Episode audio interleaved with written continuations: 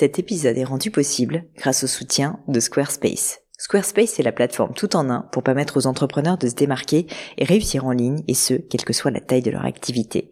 Pourquoi est-ce que j'ai choisi Squarespace comme sponsor du podcast? D'abord parce que je sais qu'ici vous êtes très nombreux à entreprendre, avoir un podcast ou un projet qui nécessite d'être valorisé sur un site web. Et que Squarespace propose des outils vraiment simples d'utilisation pour avoir un site beau, propre et efficace en un minimum de temps. Quelques exemples de fonctionnalités, des templates de sites web personnalisables et adaptatifs pour créer des sites beaux et design en un temps record. L'outil email, le nerf de la guerre pour développer votre activité et communiquer avec vos clients. Ou encore leur outil SEO intégré pour émerger sur Google sans être un produit métier. Alors si vous voulez donner à votre business toutes les chances de se développer, je ne peux que vous recommander d'aller sur le site squarespace.com. En plus, Squarespace vous offre moins 10% sur votre première commande de site web ou de domaine avec le code Pauline. N'hésitez pas et rendez-vous sur squarespace.com, code Pauline.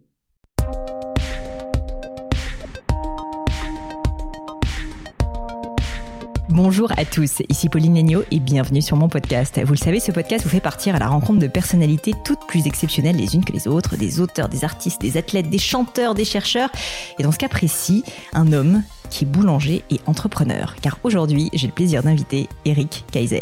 D'ailleurs, j'en profite pour vous inciter à d'abord aller déguster ses gourmandises. C'est ce que je faisais depuis ma plus tendre enfance rue Monge. Donc allez-y, foncez, il y a des boutiques partout. Et si vous ne connaissez pas encore la marque, eh bien foncez la voir bien sûr sur les réseaux sociaux.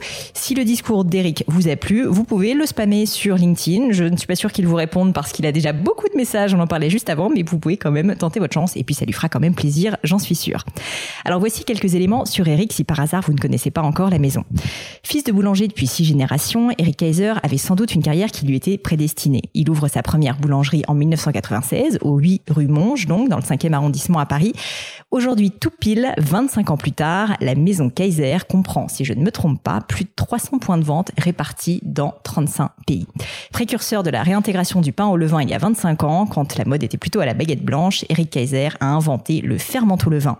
Il va nous en parler certainement, une machine innovante destinée à conserver le levain à bonne température. J'espère que je ne dis pas trop de bêtises, simplifiant ainsi le travail de tous les boulangers.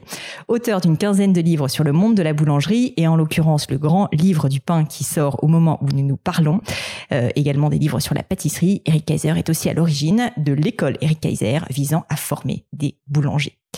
Il est également maintenant à la tête du concept de tartomètre dans sa néo-boulangerie qui vient de sortir, Ernest, implanté à la Samaritaine. On va également en parler. Bref, vous aurez compris qu'Eric Kaiser est un entrepreneur hyperactif, créatif et qui a l'air parfaitement passionné par son métier. Et je me réjouis de passer ce moment en sa compagnie. Eric, merci beaucoup d'avoir accepté l'invitation. Merci à vous, je suis très content d'être avec vous. Eh bien, moi de même.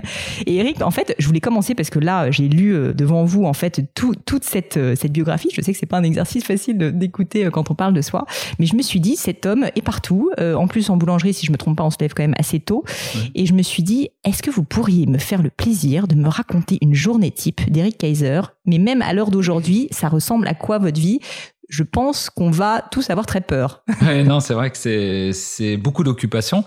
Mais je crois que quand on est passionné par quelque chose, que tout à l'heure vous avez dit, il a l'air d'être ben, passionné. Mais je, on se connaît pas encore assez. Euh, non, mais je sais. Donc euh, c'est vrai que vous avez raison. Il faut connaître les gens pour comprendre. Mais c'est vrai que quand on est passionné par quelque chose et qu'on n'a pas que l'air, euh, ben, on peut vraiment faire beaucoup beaucoup de choses et avoir beaucoup d'énergie.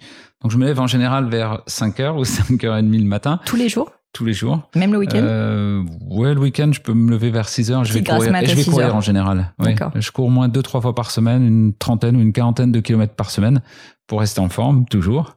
Mais vous êtes, euh, je dois dire, très fit. Très fit, ouais. ouais. Je fais attention parce que je crois que c'est à, à, cette condition que vous arrivez à travailler énormément. J'ai rencontré beaucoup de chefs d'entreprise dans les avions, des gens qui travaillent beaucoup, mais c'est vrai qu'ils me disaient il fallait qu'ils conservent une, euh, une certaine condition physique, sinon on n'y arrive pas.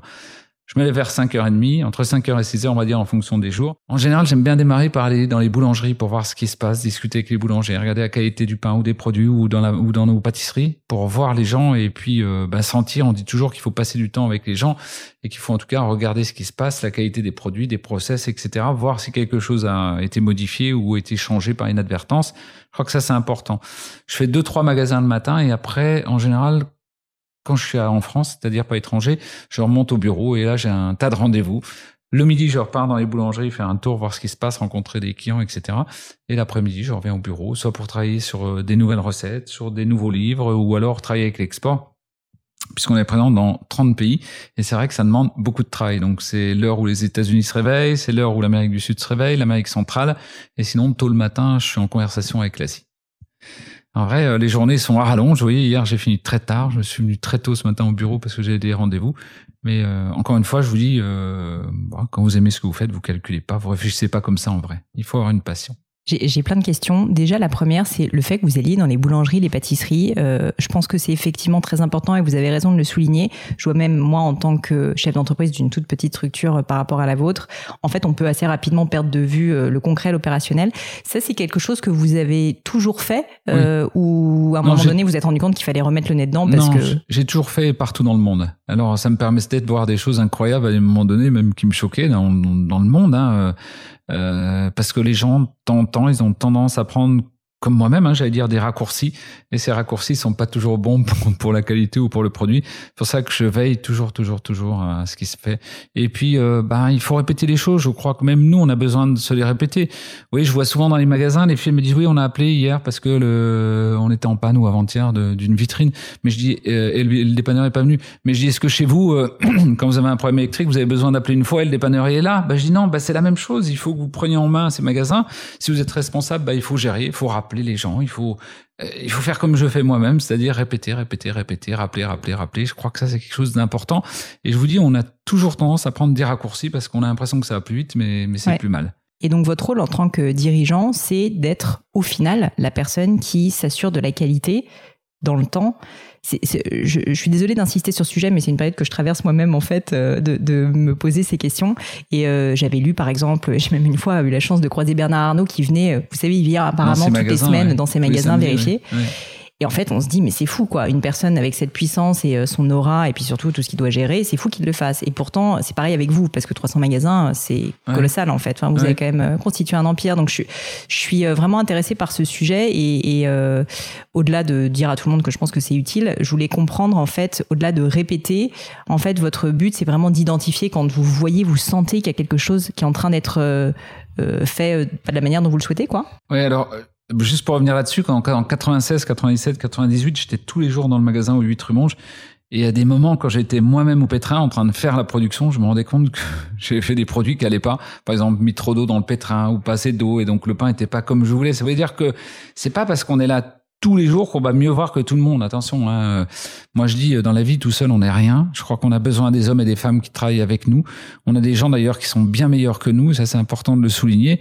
Mais par contre, je crois que vous êtes un peu la conscience, la, mmh. oui, l'homme qui va dire attention, faites attention à ça, ne modifiez pas ça, changez pas ça. Je crois que cette précision, euh, c'est quelque chose qu'on qu'on a en tant que chef d'entreprise et qui est importante. De répéter les choses, de dire aux gens de faire très attention aux petits détails, aux petites choses. Je crois que c'est ça le sursaut. Et puis de temps en temps je crois qu'on est là pour donner un tout petit peu d'énergie aux gens parce que bah, c'est vrai que quand on fait tous les jours la même chose, bah, on peut se lasser un petit peu. Et donc euh, hier, j'avais réuni tous nos responsables de magasin et euh, j'étais en train de bah, d'expliquer ce qu'il fallait faire, euh, remercier les gens pour tout ce qui s'était passé pendant cette période un peu compliquée.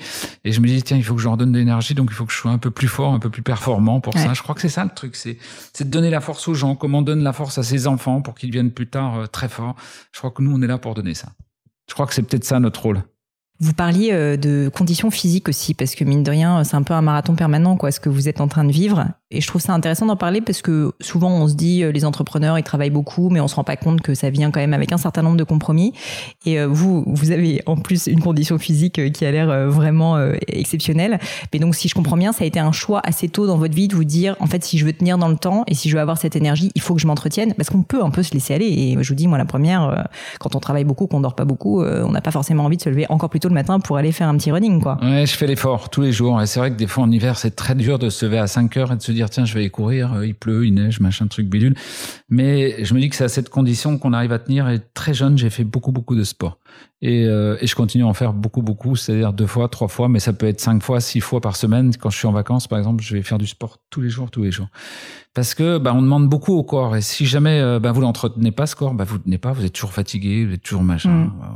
Des fois, je, le midi, je pars du bureau par exemple pour aller voir euh, les magasins et je vois les gens qui courent dans la rue et ou qui font du vélo n'importe et je me dis oh, je suis un peu jaloux oui je me dis tiens je pourrais le faire moi-même mais mais alors que je le fais oui parce que je me dis bah, c'est ça qui dans ma tête je crois que dans ma conscience je crois que je sais que c'est ce qui me permet de tenir mmh. et en plus quand vous voyagez beaucoup vous avez ces décalages horaires. Et euh, si je vais au Japon ou si je vais aux États-Unis ou n'importe, bah, je me réveille très tôt. Donc, qu'est-ce que vous faites le matin? Vous n'avez pas regardé un film? Donc, euh, bah, j'emmène euh, mon petit survêtement, mon short, mon t-shirt, et puis je vais courir.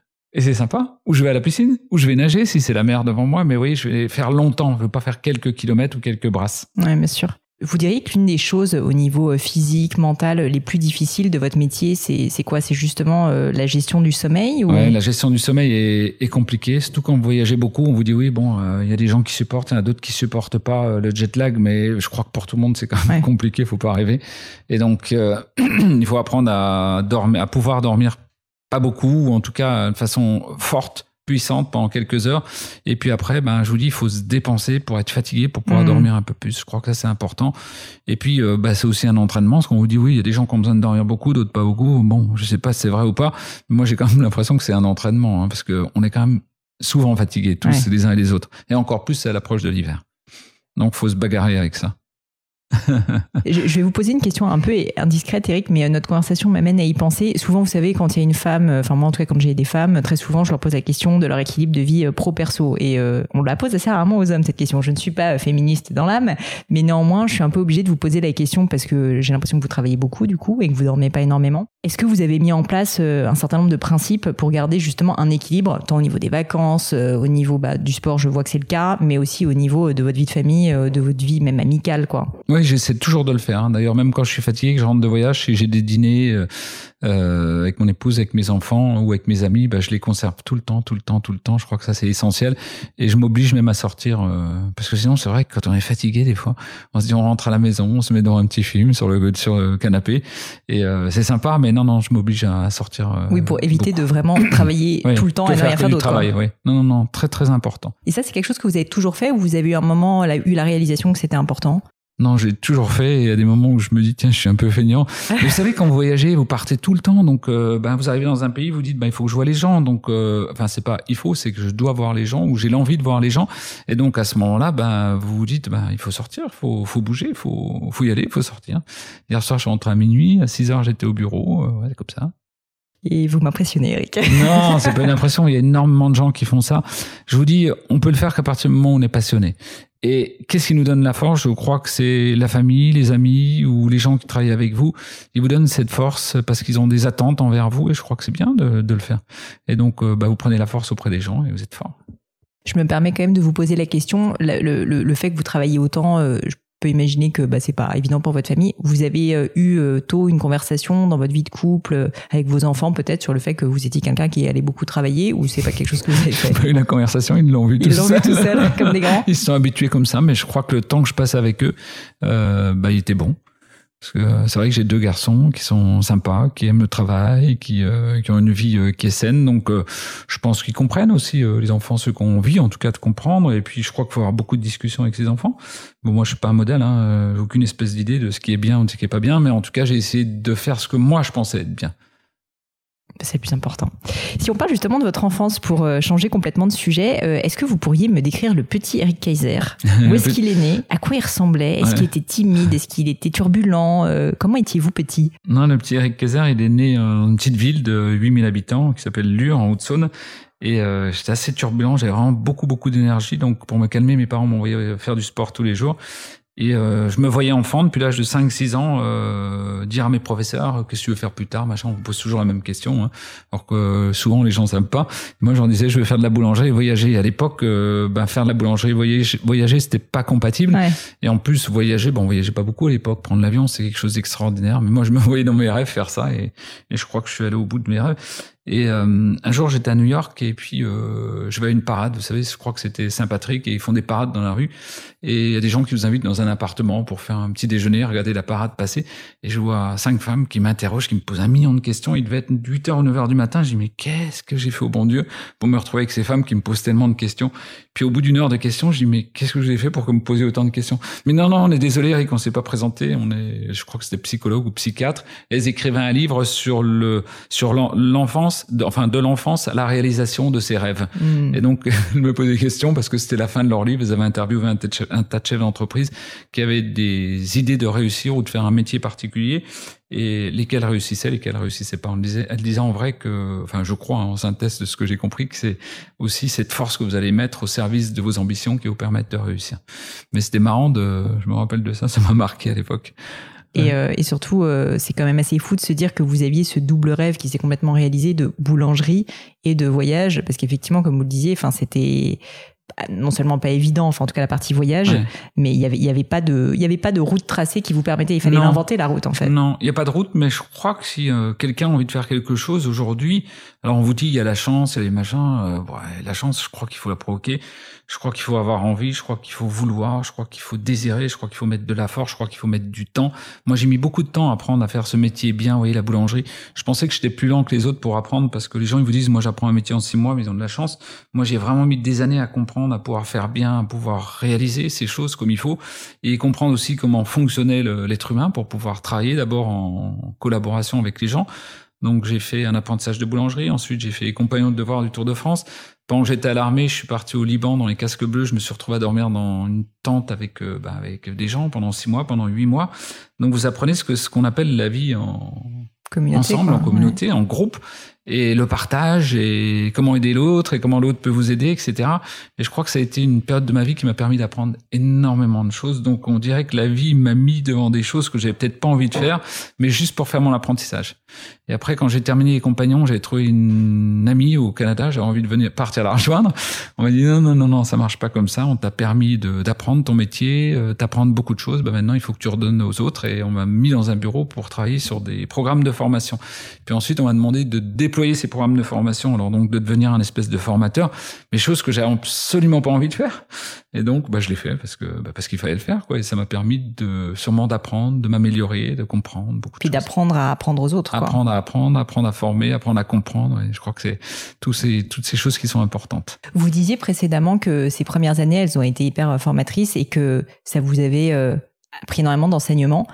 Euh, je suis obligée de vous poser la question du coup, euh, quels enseignements, enfin même euh, quand vous me parlez du Liban, du partage des casques bleus, c'est des valeurs, c'est une manière de, de, de bah, partager. c'est vivre en communauté, c'est vivre des angoisses et apprendre à se défendre en groupe. C'est, c'est, je crois que c'est tout ça. Apprendre à partager un repas.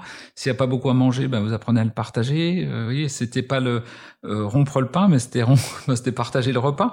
Et je crois que c'est important. Vivre en communauté, c'est aussi ben, attendre pour prendre la douche parce que à l'époque, ben, c'était dans des dortoirs, il y avait beaucoup de monde. C'est apprendre euh, justement à, il n'y a pas d'armoire pour ranger ses affaires, donc il faut se débrouiller. Oui, il faut apprendre à être très très organisé. Enfin, en tout cas, moi, pour moi, je crois que j'ai appris aussi l'organisation euh, dans ces moments de vie en communauté. Et, euh, et je vous dis, euh, bah, dans la vie globalement, on, on est peut-être un peu égoïste et, apprendre à partager, c'est quelque chose de beau, hmm. compliqué, mais c'est beau. Faut se battre. Qu'est-ce qui a fait que vous avez euh, fini par lancer votre propre... Enfin, j'ai compris que vous aviez le rêve depuis que vous étiez petit, mais euh, vous étiez parti sur un autre cheminement, quoi, finalement, d'être formateur. Et qu'est-ce qui a fait que vous êtes lancé à votre compte et que vous avez ouvert la première maison Kaiser euh, rue Monge? Comme vous êtes formateur, on se moque toujours de vous. On vous dit tiens c'est bien parce que tu tu dis, tu expliques, mais tu fais pas toi-même. Donc euh, c'est vrai qu'au bout d'un moment ça devient énervant. J'allais vous dire. Alors je dis bon, c'est bon, j'ai compris. Euh, j'ai fait la machine, vous savez, avec un ami qui s'appelait Patrick Cassin pour faire le, entretenir et gérer les levains en, levains naturels en permanence. Je me suis dit, bon, parce que on me l'a déjà dit 3000 fois que c'était bien d'expliquer, mais qu'il fallait peut-être faire à un moment donné. Je me suis dit, ben je vais démarrer et puis c'était peut-être l'âge, oui, j'avais 30 ans, euh, j'avais envie de démarrer. Vous avez lancé en fait la première maison à 30 ans. Mmh. J'avais envie de démarrer, de faire, de, oui, de faire quelque chose, quoi, mmh. réaliser. Et puis euh, je trouvais que c'était sympa. Et là, j'ai vraiment fait mon apprentissage. Ça a été très dur. Le premier magasin, donc avec, euh, je sais pas, on avait au départ une dizaine de, salariés, puis après une quinzaine. Et c'est vrai qu'il a fallu apprendre à, à composer à nouveau différemment, à partager différemment, à expliquer différemment, à ce que moi je comprenne peut-être certaines choses que j'avais pas appris. Euh, c'est une bonne expérience, mais tous les chefs d'entreprise vous le diront, et vous avez dû le vivre. Le démarrage est toujours très très compliqué. Alors j'ai eu la chance dans ma vie d'avoir des mentors, donc des gens qui, euh, ce que j'ai peut-être pas appris à l'école, m'ont expliqué, m'ont aidé, m'ont fait progresser. Et ça aussi c'est important, c'est d'écouter les gens autour de vous. Mais les gens, euh, alors il y a les mauvais et il y a les bons. Il y a ceux qui veulent que vous ratiez, il y a ceux qui veulent que vous réussissiez. Il faut essayer de repérer ceux qui sont bien pour vous. pas toujours facile de faire la différence. On dit toujours que les conseillers sont pas les payeurs, et ça c'est vrai. Hein. Donc euh, bah, il faut faire attention, il faut essayer de repérer les bonnes personnes autour de vous. Ces mentors, c'était plutôt des mentors euh, sur le métier d'entrepreneur, sur le métier de boulanger, enfin. Souvent sur le métier d'entrepreneur. Parce qu'en vrai, quand vous démarrez, bah, vous savez pas, vous avez la banque, vous présentez un projet, vous savez pas comment ça fonctionne. Encore aujourd'hui, on a quand même beaucoup plus de données. C'est vrai que je dis toujours que mon téléphone, c'est mon meilleur ami parce que vous avez un souci, vous avez une question, vous êtes dans un pays, vous voulez savoir combien il y a d'habitants, vous voulez savoir combien il y a de trucs. Bah, vous avez l'information, mais avant, on n'avait pas ces informations aussi facilement. Vous voyez, on avait la bibliothèque, on cherchait, on se cassait la tête. Aujourd'hui, on a quand même beaucoup, beaucoup, beaucoup de données. À 96, c'était une autre planète. Hein, ouais, c'était une autre planète. Hein. Je crois qu'en 20 ans, ça a tellement hmm. changé. Et pas que les 10 prochaines années vont changer encore plus vite que les 20 ans qui viennent de passer. Donc ça, c'est bon. J'espère qu'on se reverra pour les 35 ans des Kaiser, du coup. Dites-moi, c'est intéressant. Vous dites que vous avez finalement appris énormément de choses dans ces premières années, que vous avez été étonné parce que plein de choses euh, que vous pensiez savoir euh, se sont révélées fausses, ou en tout cas que vous ne saviez pas les faire. Vous auriez quelques exemples précis de choses que vous avez compris à ce moment-là sur les premières années? On va dire que dans la vie globale, euh, alors je sais pas c'est les premières années ou, plus tard, mais quand je me suis installé, j'ai trouvé des partenaires avec qui je me suis associé, par exemple, pour faire de, des maisons Kaiser à l'étranger. Et euh, au Japon, ça a bien fonctionné. Après, je me suis associé avec des gens pour démarrer à Los Angeles, par exemple, des magasins. Et ces gens étaient des amis euh, très proches et on s'est associés ensemble. Je me suis dit, tiens, ça va fonctionner, on va faire quelque chose de beau. On a démarré euh, trois magasins à Los Angeles. Et euh, au bout d'un mois ou deux mois, parce qu'il a fallu un an ou deux ans de préparation, voyez, il faut trouver les équipes, il faut trouver les locaux, il faut trouver, il faut faire les magasins, etc. Je me suis rendu compte au bout d'un mois, je crois, ou deux mois qu'on était ensemble, qu'on avait ouvert les magasins, qu'on avait un vrai succès, que euh, ça fonctionnerait pas. Et donc, Qu'est-ce qui fonctionnerait pas? Ben parce que j'ai vu que, ben en vrai, on pourrait pas s'entendre avec ces gens-là. Ils avaient pas les mêmes idées. Leur leur problème, c'était pas la qualité. Leur problème, c'était pas l'être humain. Leur problème, c'était pas de faire des magasins très beaux, c'était de gagner de l'argent, etc. Mais, mais je m'étais pas rendu compte de ça en vrai parce que quand ils sont venus dans mon giron ou proche de moi, ils, me servaient le discours que j'avais envie d'entendre en hmm. vrai. Et je m'étais pas rendu compte que tout ça fonctionnerait pas. Donc euh, au bout de deux mois ou trois mois, j'aurais dit écoutez, euh, moi si vous voulez, je vous reprends vos participations et puis euh, je redémarre tout seul. enfin, je continue l'entreprise tout seul. Et là, la dame m'a dit non, mais nous on préfère te racheter des participations et, nous on va reprendre l'entreprise. Bon, j'ai écoutez, on va pas se casser la tête. Moi, je suis d'accord. Vous enlevez mon nom de, des mmh. entreprises et puis vous reprenez, il y a pas de problème. Et vous me remboursez mes investissements. Mais c'est des choses qu'on sait pas. Vous voyez, vous rencontrez des gens, ils vous font rêver, ils vous disent tiens, je vais venir avec toi, je vais m'associer, je vais te faire, je vais te développer, je vais te montrer. En vrai, vous pensez quand les gens viennent vous voir, qu'ils savent toujours mieux que vous. Hmm. bien sûr, il y en a qui savent mieux que vous, mais pas tous. il faut essayer de repérer les bonnes personnes et les mauvaises. Donc c'était des expériences de vie, j'allais vous dire. En vrai, quand vous confrontez à l'export, euh, bah, il faut. Moi, je dis toujours qu'une association, c'est comme un couple. Il faut que les deux personnes, enfin les deux personnes évoluent en même temps, au même niveau. Et à des moments donnés, quand vous êtes avec des partenaires, bah, malheureusement, il y en a un qui est resté derrière ou qui est devant et ça fonctionne plus. Et donc, il faut trouver des solutions de sortie. Euh, solution de sortie, c'est probablement aussi des conversations pas toujours faciles. Et en tant que chef d'entreprise, malheureusement, on en a souvent des conversations pas faciles. C'est quelque chose aussi que vous avez dû apprendre, euh, vous, de, de, ben voilà, dire non, de dire en fait ça ne va pas fonctionner. Enfin, je peux, si je me mets à votre place, je me dis cette conversation elle ne devait pas être évidente quand même, surtout si c'était des personnes que vous connaissiez avant. Vous voyez que ça va pas. Souvent, on traîne un peu des pieds parce qu'on se dit bon, euh, j'ai quand même envie de donner cette chance euh, à, à, cette collaboration.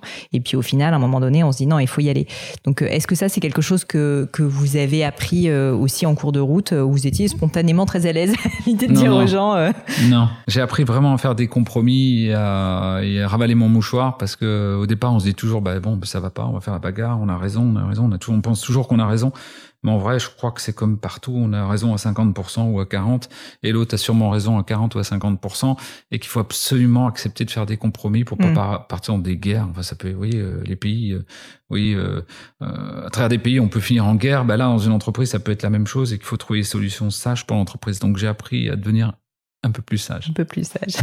L'entrepreneuriat, ça fait un peu ça parfois, ouais, je dois dire. euh, si on revient encore euh, au début de la maison euh, Kaiser et euh, à ces premières années où vous étiez vraiment à 100%, vous dites assez rapidement, vous étiez 10 personnes, ensuite 15 personnes. Du coup, la dimension humaine, vous dans votre métier, elle est absolument clé. C'était 15 personnes. Maintenant, je ne sais pas combien vous êtes à la maison Kaiser, mais je peux imaginer qu'avec 300 boutiques, il y a un peu de monde. Ouais. Et, euh, et, donc cet apprentissage aussi de l'humain, euh, il est dur pour beaucoup d'entrepreneurs parce qu'en fait, quand on est entrepreneur, on fait les choses soi-même et on aime faire soi-même. Apprendre à déléguer, apprendre à expliquer, apprendre à motiver, c'est pas naturel pour tout le monde. Euh, comment vous avez fait cet apprentissage? Je crois que la vie, la vie m'a permis d'apprendre, c'est en faisant aussi beaucoup d'erreurs. Je crois que j'en ai fait beaucoup hein, dans le dans l'humain. qu'on apprend en vrai parce que bah on, a toujours l'impression de savoir, mais on sait pas en vrai. Donc euh, il faut être tempéré, il faut être calme, il faut, je crois, à un moment donné être un peu sage. C'est ce que je vous disais. J'évite les conflits. S'il y a un problème, par exemple, avec quelqu'un, j'essaie de le voir dans mon bureau et de trouver une solution de sortie pour lui ou pour moi. Je crois que c'est ça le truc. Et puis, euh, vous avez des gens autour de vous dans une entreprise, puisque comme je vous disais tout à l'heure, on peut pas euh, tout seul diriger tout, euh, qui ont des forces qui sont plus importantes que vous dans certains domaines. Il faut savoir les utiliser, il faut savoir les reconnaître, il faut savoir les repérer. Il faut d'ailleurs repérer votre encadrement pour que ça fonctionne bien avec vous. Je crois que c'est tout ça qui fait une entreprise. Parce que euh, si vous décidez de faire vous vous-même, euh, ben on sait rien en vrai tout seul. Faut le savoir. Ouais, on apprend, on est des apprentis. C'est pas évident, c'est pas évident. Comment euh, vous avez réussi à identifier les premiers profils justement euh, où vous êtes dit euh, c'est des personnes sur lesquelles j'ai envie d'investir parce que je pense qu'ils peuvent nous emmener très loin? Moi, je sais pas, c'était amusant, mais par exemple, on vendait au départ des gâteaux et j'ai vu une dame qui est passée dans le magasin, puis elle me dit, mais c'est bizarre votre façon d'emballer les gâteaux. Là, les gâteaux sont magnifiques. Enfin, c'était des parts de tarte comme ça à l'époque, mais c'est emballé n'importe. Enfin, vous savez pas, on vous pas pensé à ça, nous voyez l'emballage et machin. Elle me dit, si vous voulez, je viens travailler avec vous. Et puis, elle s'appelait Jacqueline à l'époque, je me rappelle. Ben, je dis venez parce que nous, on connaît rien. Elle est venue, elle est rentrée, elle nous a dit ce qu'il fallait commander comme emballage. Elle a formé les vendeuses, etc., qui n'étaient pas des vendeuses expérimentées. En vrai, c'est ça le truc de la vie, c'est que de temps en temps, vous avez les gens qui passent à côté de vous. On dit toujours qu'il faut pas rater le train quand ils passent devant vous, bah, il faut repérer ces gens, faut leur faire confiance. Ils seront bons, ils seront pas bons, c'est pas grave, mais en tout cas, vous faites. Et cette fille, elle a formé énormément de gens chez nous. Et c'était, euh, bah, c'était super parce qu'elle nous a mis le pied à l'étrier, en tout cas pour euh, améliorer notre système de vente, de présentation des produits, etc. Donc vous diriez que finalement euh, votre rôle aussi, en tout cas vous, la manière dont vous l'avez fait en tant qu'entrepreneur, c'est de réussir à saisir les opportunités de, de, la vie et notamment au niveau humain c'est-à-dire de pas être uniquement méfiant parce que quand on a des soucis, on peut devenir méfiant, euh, et de au contraire laisser euh, la porte ouverte, quitte à ce qu'elle se referme si ça fonctionne pas et c'est comme ça.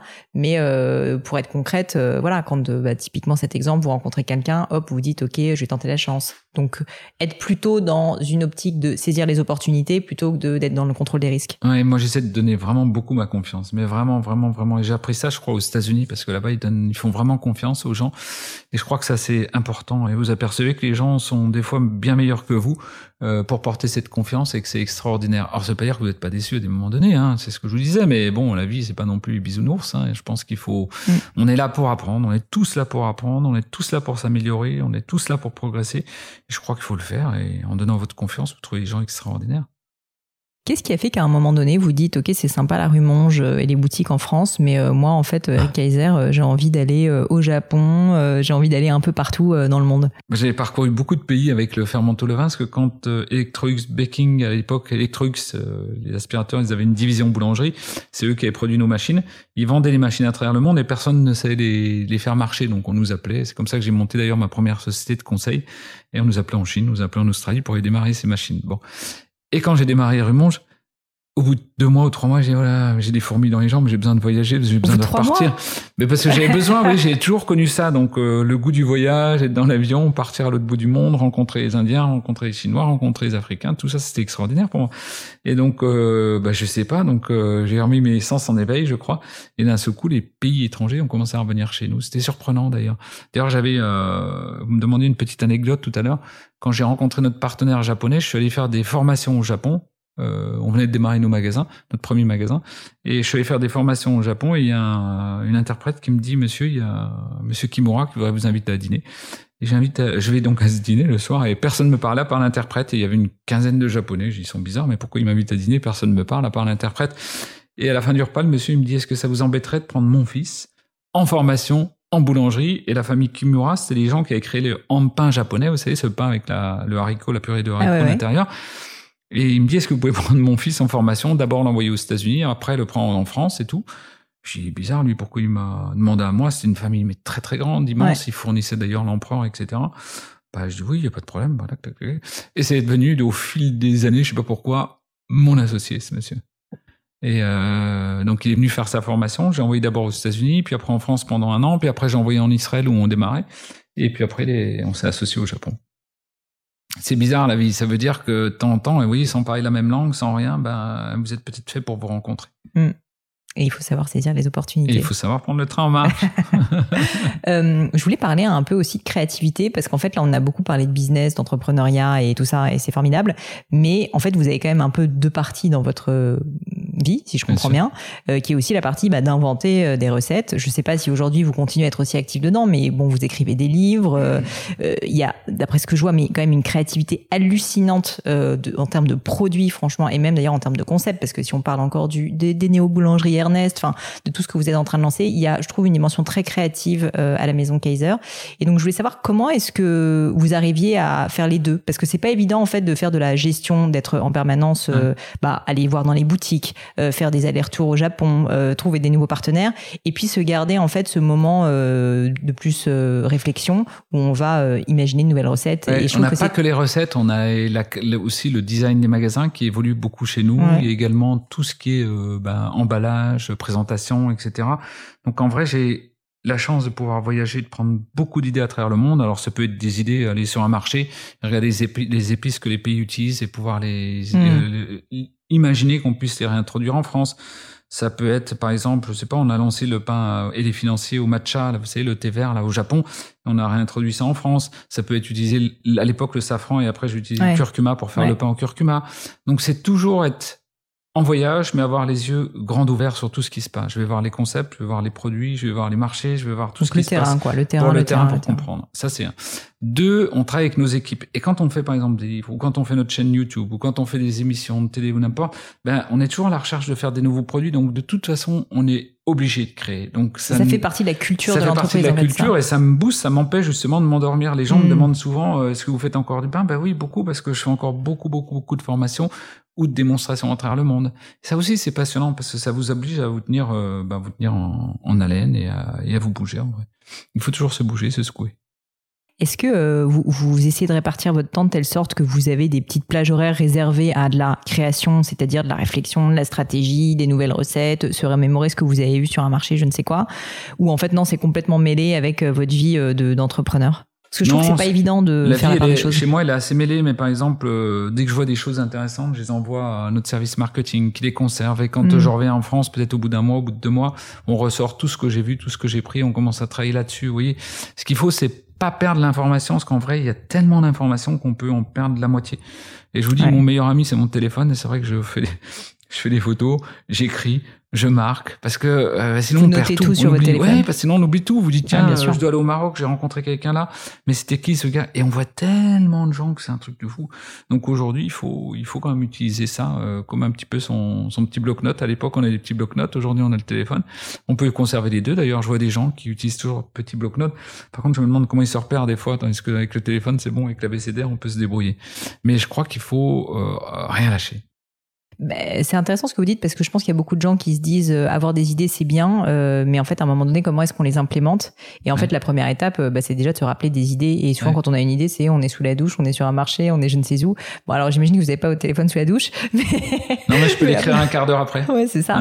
Mais du coup, en fait, euh, vous avez créé une petite discipline en fait de vraiment noter soigneusement et de un processus finalement d'envoyer à votre équipe pour conserver les idées, quoi, si je comprends bien. Oui, et j'utilise le téléphone et j'utilise encore un agenda. Alors ça fait rire tout le monde, mais parce que il y a tellement de choses à noter que. Un agenda papier Oui, un agenda papier encore. J'ai conserve parce que ça me fait une double, bah, une double assurance en tout cas de pas oublier.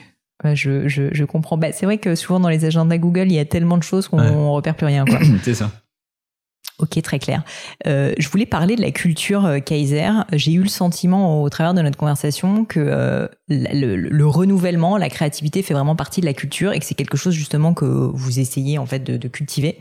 Euh, Est-ce que c'est le cas euh, quand je vois justement toutes vos nouvelles activités, enfin que ce soit comme vous dites euh, à la fois les nouvelles designs de boutique, les nouveaux designs de boutique, que ce soit les nouveaux concepts de boutique. Je crois avoir vu aussi que vous aviez maintenant un espèce de chariot gourmand.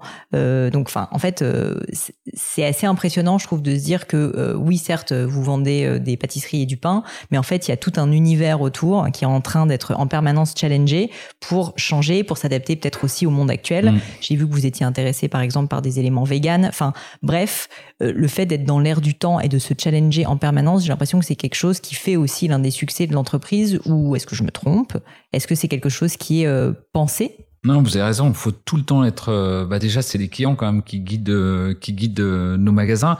Et c'est vrai qu'il y a 7-8 ans, on a démarré par exemple le pain sans gluten et les produits sans gluten parce que c'était une demande de la clientèle. Après, on est passé dans le vegan parce qu'il y a beaucoup de gens qui sont véganes aujourd'hui.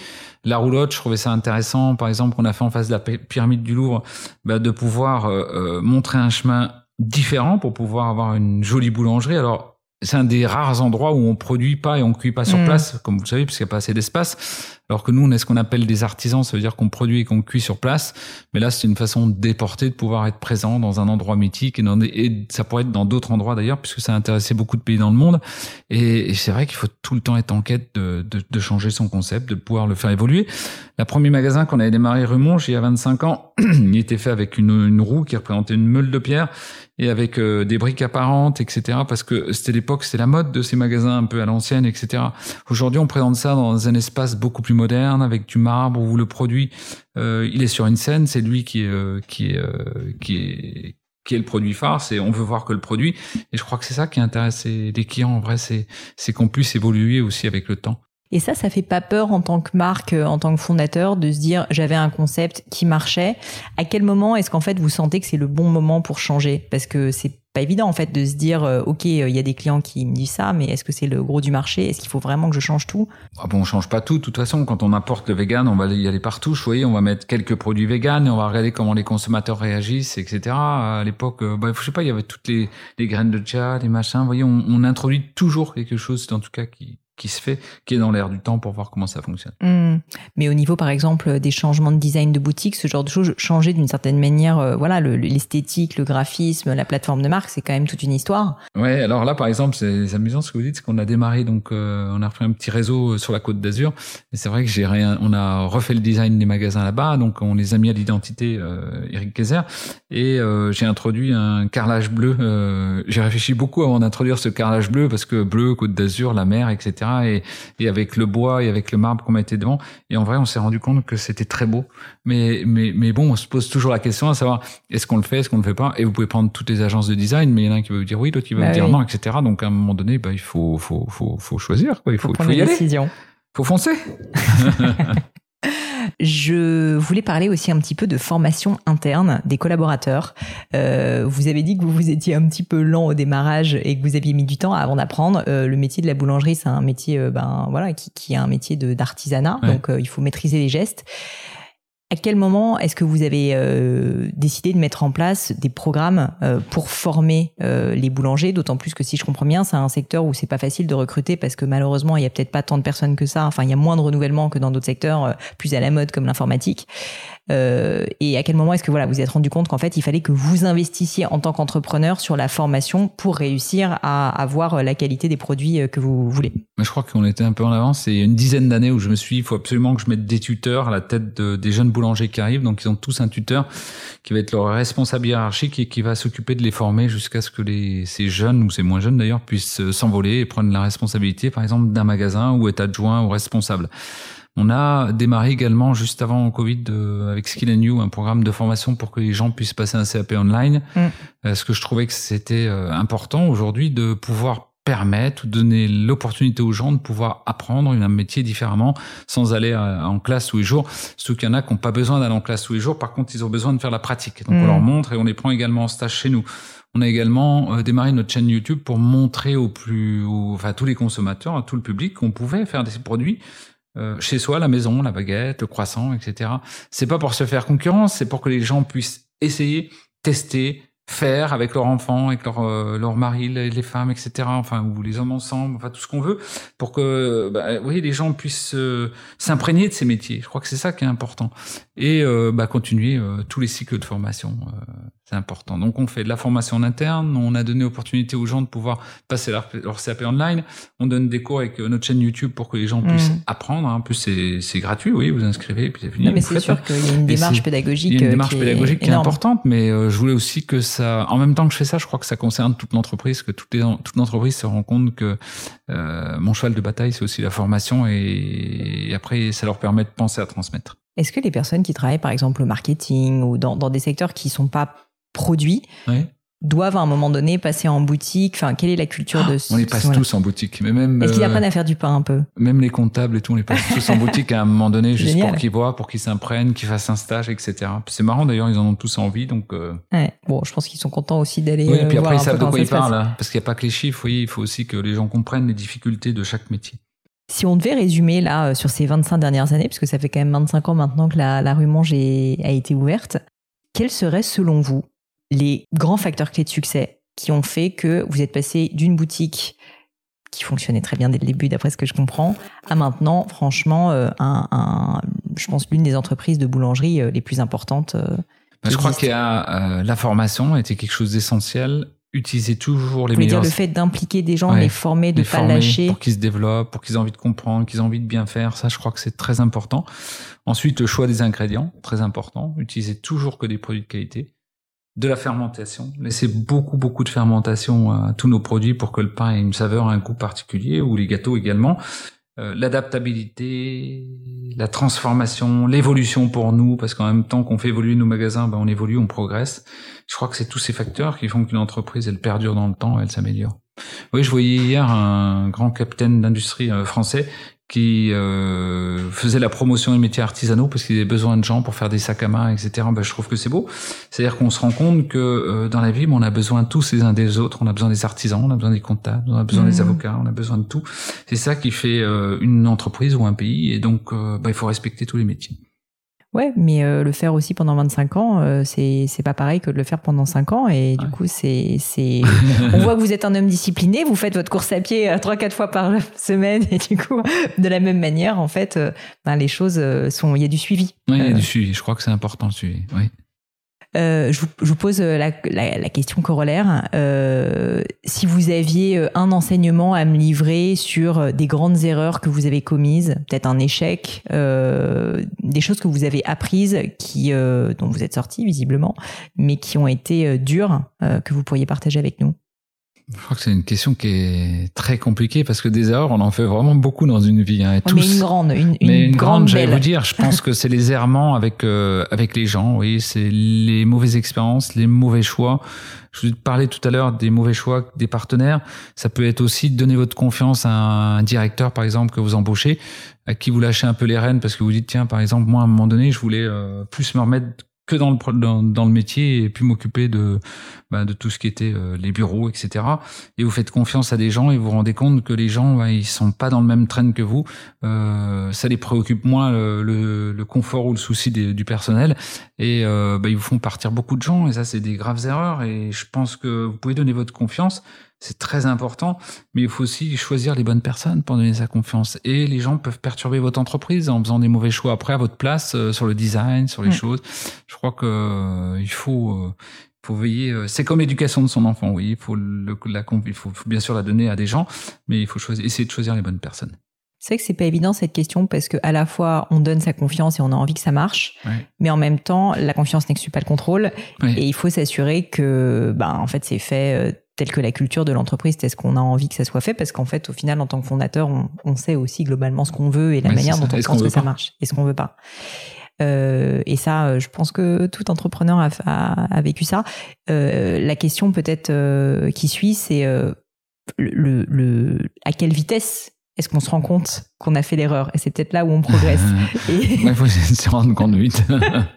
Parce que c'est compliqué après de se séparer des gens. Et puis on peut les peiner beaucoup. Et, et si on leur montre par exemple qu'ils n'ont pas bien fait, je pense que ça vexe beaucoup les gens. Donc je pense qu'il faut essayer de se rendre compte assez vite. Ouais, bon, enfin, Donc, vrai, personne, euh, en tout cas, en vous entraîner. Ouais, mais en vrai, je crois que déjà quand vous embauchez des gens chez vous dans votre entreprise et euh, que vous les prenez par exemple pour les diriger, il faut absolument qu'ils aillent sur le terrain. Si on passe sur le mmh. terrain, déjà vous vous rendez compte que ça peut pas fonctionner.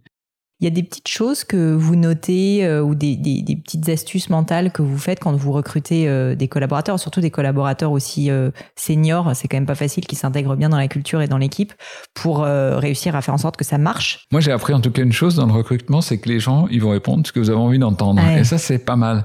Alors, je sais pas si c'est des techniques parce que j'ai été bluffé des fois par des gens, ils m'ont impressionné, hein, qu'ils m'ont répondu à, en entretien, tout ce que je voulais en entretien. Et donc, c'est pour ça que je pense que j'ai toujours que c'est au pied du mur qu'on voit le maçon. Et je pense que nous, dans la boulangerie, c'est au pied du pétrin qu'on voit les boulangers, au pied de la comptabilité qu'on voit les comptables. Je crois que c'est ça le truc le plus important. Donc c'est une fois sur le terrain. Ouais, sur le terrain. Parce que sinon, on vous dit oui, euh, les les trois premières minutes. Ouais, oui. Aujourd'hui, les gens, ils, ont appris à gérer les trois premières minutes et tout le monde connaît la technique hein, de faire une bonne présentation, de répondre aux bonnes questions, de devancer même votre question. Il suffit de lire un peu la psychologie de l'entreprise ou de l'homme pour euh, mm. savoir ce qu'on doit répondre. Donc non, il faut laisser faire les gens. Par contre, il faut laisser parler. Je crois que c'est bien. Pour terminer, Eric, euh, il y a quelques petites questions que je pose toujours à la fin. J'appelle ça mon crible. Euh, et euh, la première que je voulais vous poser, c'est s'il y avait quelque chose qui était à refaire hein, dans votre vie, pro, perso, dans vos recettes, je ne sais pas, qu'est-ce que vous referiez différemment? Non, je crois que une vie. la vie m'a permis de m'épanouir énormément, d'apprendre énormément. je crois que je remercie d'ailleurs. c'est une expérience incroyable. Et je pense qu'il faut savoir l'apprécier et apprécier là où on est. Je suis parti de, je vous disais, d'un petit village, d'un apprentissage de boulangerie pour euh, faire quelque chose d'intéressant, en tout cas intéresser des gens à faire un métier et le faire bien. Je crois que ça me satisfait assez. Je vais pas dire que je suis satisfait de moi-même, hein, c'est pas ça, c'est pas orgueilleux ce que je vais vous dire, mais je crois qu'il faut aussi se rendre compte quand on fait des choses qui sont, qui sont intéressantes. En tout cas, j'ai répondu à ma logique de ce que je voulais faire quand j'étais jeune. Et quand vous en parlez avec votre famille, euh, c'est un peu indiscret comme question, mais euh, enfin, voilà, des personnes qui vous connaissaient petit, à la fois ils vous connaissent encore maintenant, donc euh, on n'a pas le même regard bien sûr, mais ils, doivent se, se, se, dire quand même à quel point c'est fou, parce qu'une fois de plus, des personnes qui sont nées dans un petit village de Haute-Saône et qui ont eu votre carrière, je pense qu'il n'y en a pas beaucoup, et c'est quand même assez fou comme destin. Oui, c'est fou. Il y a des gens qui ont fait une réussite qui est 100 fois supérieure. Qu'est-ce que la réussite? Je sais pas. En tout cas, si on essaie de faire des belles choses dans la vie, moi, je dis toujours que je donne des armes à tous nos boulangers, nos pâtissiers dans le monde entier pour qu'ils puissent avoir un métier, qu'ils puissent gagner leur vie. Je crois que c'est sûrement, en dehors de ma famille, bien sûr, une de mes plus belles réalisations.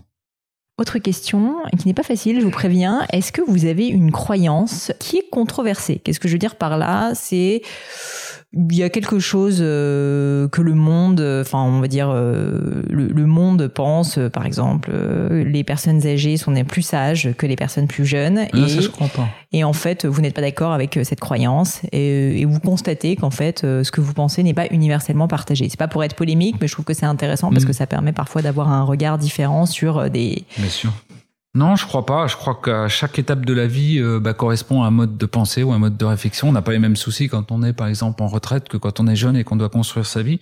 Je trouve que la vie est parfois un peu euh, complexe parce que c'est vrai que c'est quand vous êtes jeune, vous avez 30 ans, vous voulez faire votre vie, vous voulez avoir des enfants, vous avoir une femme, vous voulez avoir une maison, un machin, et vous n'avez pas les moyens, et vous êtes obligé de ramer.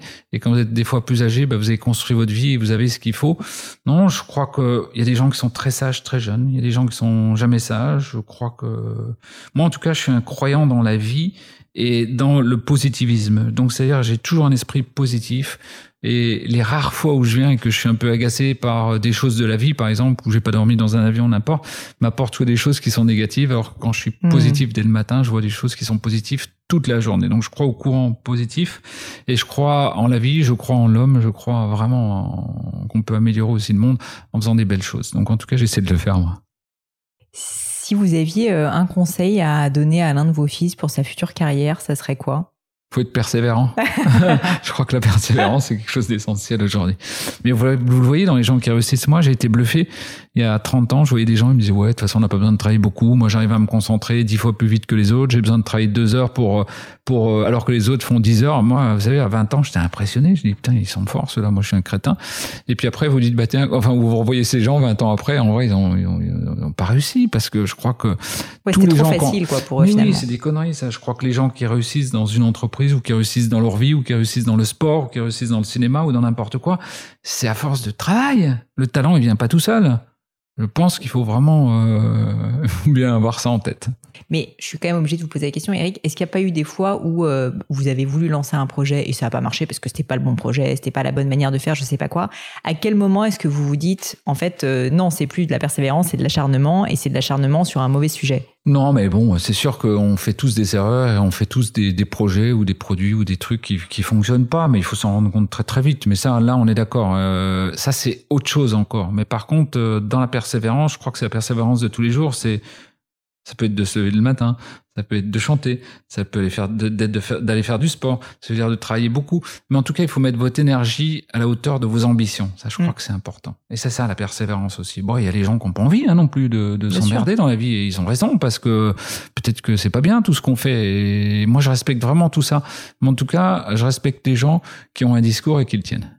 Mais en revanche, ce que vous dites aussi, si je comprends bien, c'est qu'il n'y a quand même pas de fumée sans feu. C'est-à-dire que si on a beaucoup d'ambition, cette discipline, et on voit votre exemple, euh, elle, est, elle est clé et qu'en fait, euh, le succès comme ça, par coup de bol, euh, un peu en claquant des doigts parce qu'on a un talent quelque part, bah oui, peut-être qu'il y a certains qui la vivent, mais si on veut s'assurer que ça fonctionne dans le temps, il faut quand même passer par la case boulot, quoi. Oui, c'est ça, parce que sinon, de toute façon, les gens qui travaillent pas ou qui s'ennuient, hein, moi j'ai vu des gens qui ont gagné beaucoup d'argent, par exemple, avec le Bitcoin sans jamais avoir travaillé, ils ont eu un petit coup de chance, ont fait un pari, vous voyez, mais bon, c'est pas la fin de la vie, c'est pas avec ça que vous réalisez, même si vous avez de l'argent, vous réalisez rien, vous voyez. Vous achetez une voiture, une maison, mais vous n'avez pas réalisé quelque chose avec vos mains et ça vous manque ou avec votre tête. Vous, ça vous rend heureux de travailler au final? Ben, j'ai pas l'impression de travailler, oui, je suis toujours dans quelque chose que j'aime, donc euh, je me pose pas ce genre de questions. Non, mais c'est ça qui est important, quoi. C'est justement, c'est, je pense, c'est le, cheminement qui est plus important que le fait euh, bah de gagner des, des, sous à la fin, quoi. Oui. Dernière, euh, deux dernières questions. Est-ce que vous avez une maxime, une citation euh, que vous aimez, qui vous tient à cœur? Euh, ouais, moi j'aime bien par exemple je vous dis toujours je vous disais tout à l'heure euh, c'est au pied du pétrin qu'on voit le qu'on voit le boulanger. Je réutilise ça pour beaucoup de métiers. là, je trouve que c'est c'est pas mal c'est vrai parce qu'aujourd'hui les gens sont pas toujours vrais quand ils viennent vous voir. Et là vous les voyez vraiment euh, dans leur truc en train de faire leur travail. J'ai vu des boulangers sont pas vrais ou vous pensez qu'ils savent pas eux-mêmes et qu'ils sont un peu ouais ils peuvent ne pas savoir ou alors ils, vous mentent sur euh, mm. sur sur ce qu'ils veulent faire ou sur la valeur. J'ai vu des gens tellement extraordinaires dans nos métiers tellement passionnés tellement beaux en train de faire les gestes un jour j'étais surpris je voyais un photographe de talent qui venait faire des photos chez nous. Et on a fait des photos pendant deux jours ou trois jours. Et le gars, euh, je lui change de boulanger le lendemain. Et pour faire les photos, j'avais pris un boulanger la veille qui s'appelait David. Et le lendemain, je change, je sais pas pourquoi, parce que David était occupé. Il me dit non, mais c'est pas pareil. Mais je dis mais c'est quoi qui est pas pareil? Il me dit c'est pas la même gestuelle. Mais je dis qu'est-ce que tu sais toi? Tu comprends rien Tu comprends rien T'es photographe. Mais il me dit tu rigoles ou quoi? Je vois à travers mes photos comment le gars il épouse sa pâte, comment il l'aime, comment il a. Et c'était incroyable. Et le gars c'était un excellent boulanger. Et c'est vrai qu'il s'était rendu compte qu'entre deux boulangers il y avait une différence d'amour du métier qui était énorme dans ses photos. Et j'ai regardé en vrai les photos, ça rendait. J'étais surpris, donc j'ai appris encore ce jour-là, oui. C'est-à-dire que je crois qu'il faut vraiment prendre des gens. Euh, on peut pas tromper. On peut pas tromper. en tout cas, pas longtemps.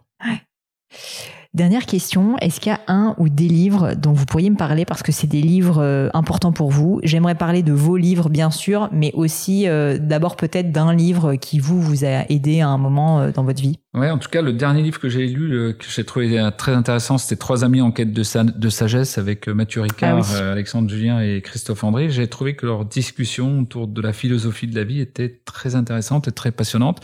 Discussion à bâton rompu sur la vie, sur ce qu'on doit respecter, sur ce qu'on doit aimer, comment on doit se comporter, etc. Je trouvais que c'était des choses qui étaient intéressantes à, à lire en tout cas. Ben, à et à l'époque, moi, je lisais beaucoup sur le sur le sur le bouddhisme, que je trouvais qu'il y avait des choses qui étaient très intéressantes. Je crois j'ai appris aussi beaucoup de choses à travers ça. Alors, euh, j'ai pas une religion particulière. Hein. J'essaie de comprendre et d'avancer et de faire bien, euh, malgré qu'on fasse beaucoup d'erreurs dans notre vie tous. Euh, voilà, je crois que les choses sont sympathiques à lire en tout cas. Pour tout vous dire, j'aimerais beaucoup avoir un des trois sur le podcast. si c'est le cas, bah, je vous ferai écouter l'épisode. Ouais, Mathieu Ricard, bien sûr. Il répond assez souvent Louis, hein, lui. Mm. Euh, et, pour terminer, j'aimerais bien qu'on parle un petit peu des deux livres qui sont euh, devant vous, euh, et notamment du dernier qui, si je ne me trompe pas, est arrivé tout chaud, sorti du four aujourd'hui. Avec un pain sur le devant, oui, ça s'appelle Le Grand Livre du Pain. En vrai, on voulait...